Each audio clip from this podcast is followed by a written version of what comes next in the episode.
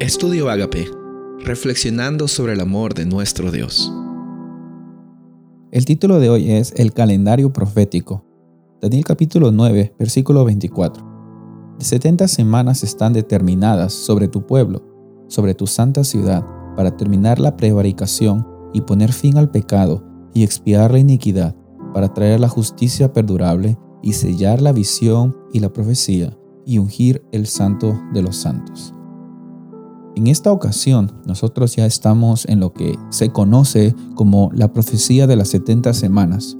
Podemos entender de que por medio de esta profecía es de que Daniel finalmente puede reconocer, identificar el comienzo de también al mismo tiempo eh, la profecía de las 2300 tardes y mañanas.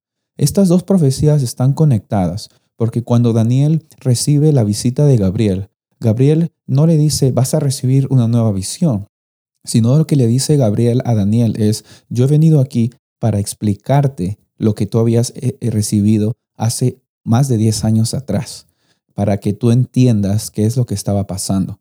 Pero no solamente le explicó qué era lo que pasaba o cómo era que iba a empezar, sino también le dio otro otro aspecto a lo que es la profecía de las 2300 tardes y mañanas, porque cuando vemos en Daniel 8 hay un lenguaje de, santuario, pero cuando vemos Daniel 9 hay un lenguaje también que nosotros vemos de el Mesías del santuario. Y vemos que en las 70 semanas están eh, estructuradas por medio de lo que Gabriel dice en tres partes. La primera son siete semanas, la segunda son 62 semanas y la tercera es en la última semana eh, muchas cosas iban a ocurrir. Y debemos recordar que estamos hablando en lenguaje profético. Son las revelaciones de Dios por medio de profecías, en la cual no estamos refiriéndonos a semanas de días literales, sino estamos refiriéndonos a semanas de años. Eh, hay un contraste muy grande entre históricamente los 70 años de Jeremías y lo que es eh, cósmicamente las 70 semanas que iban a involucrar el Mesías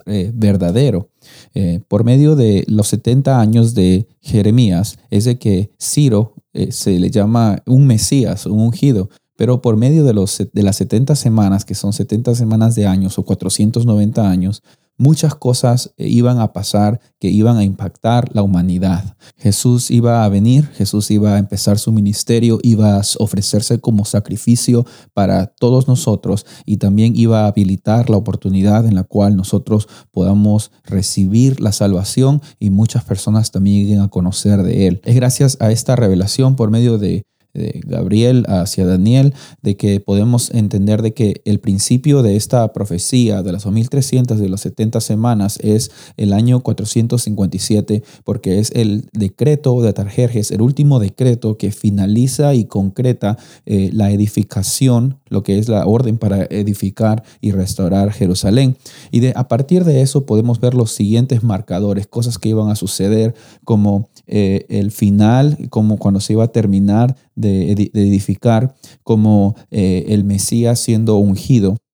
También de la misma forma, eh, el Mesías siendo sacrificio que iba a terminar, dice, según lo que dice la profecía, se iba a cesar el sacrificio y la ofrenda, porque Él era la ofrenda perfecta que iba a ser ofrecida por única vez para siempre. Y al terminar la semana 70 también vemos de que eh, se confirmará el pacto con muchas, muchas personas por medio de la expansión del Evangelio, el, el, año que sucedió, que fue el año 34, fue el año que se expandió el, la, el Evangelio hacia los gentiles, que son las personas que no eran judías, a las personas también que estaban en los diferentes rincones del mundo, para que ellos también escuchen y, no solo escuchen, sino tengan las buenas noticias de que hay esperanza de vida eterna en Cristo Jesús. Hoy nosotros sabemos esto y esta profecía es una respuesta a una pregunta de Daniel sobre la restauración del pueblo de Dios. Dios desea restaurar a su pueblo, desea restaurarte a ti, desea restaurarme a mí y dejemos de que Él trabaje en nuestras vidas en cada momento y en cada paso y en cada situación. Dejemos de que Dios sea el Dios de nuestras vidas. Soy el pastor Rubén Casabona y deseo que tengas un día bendecido.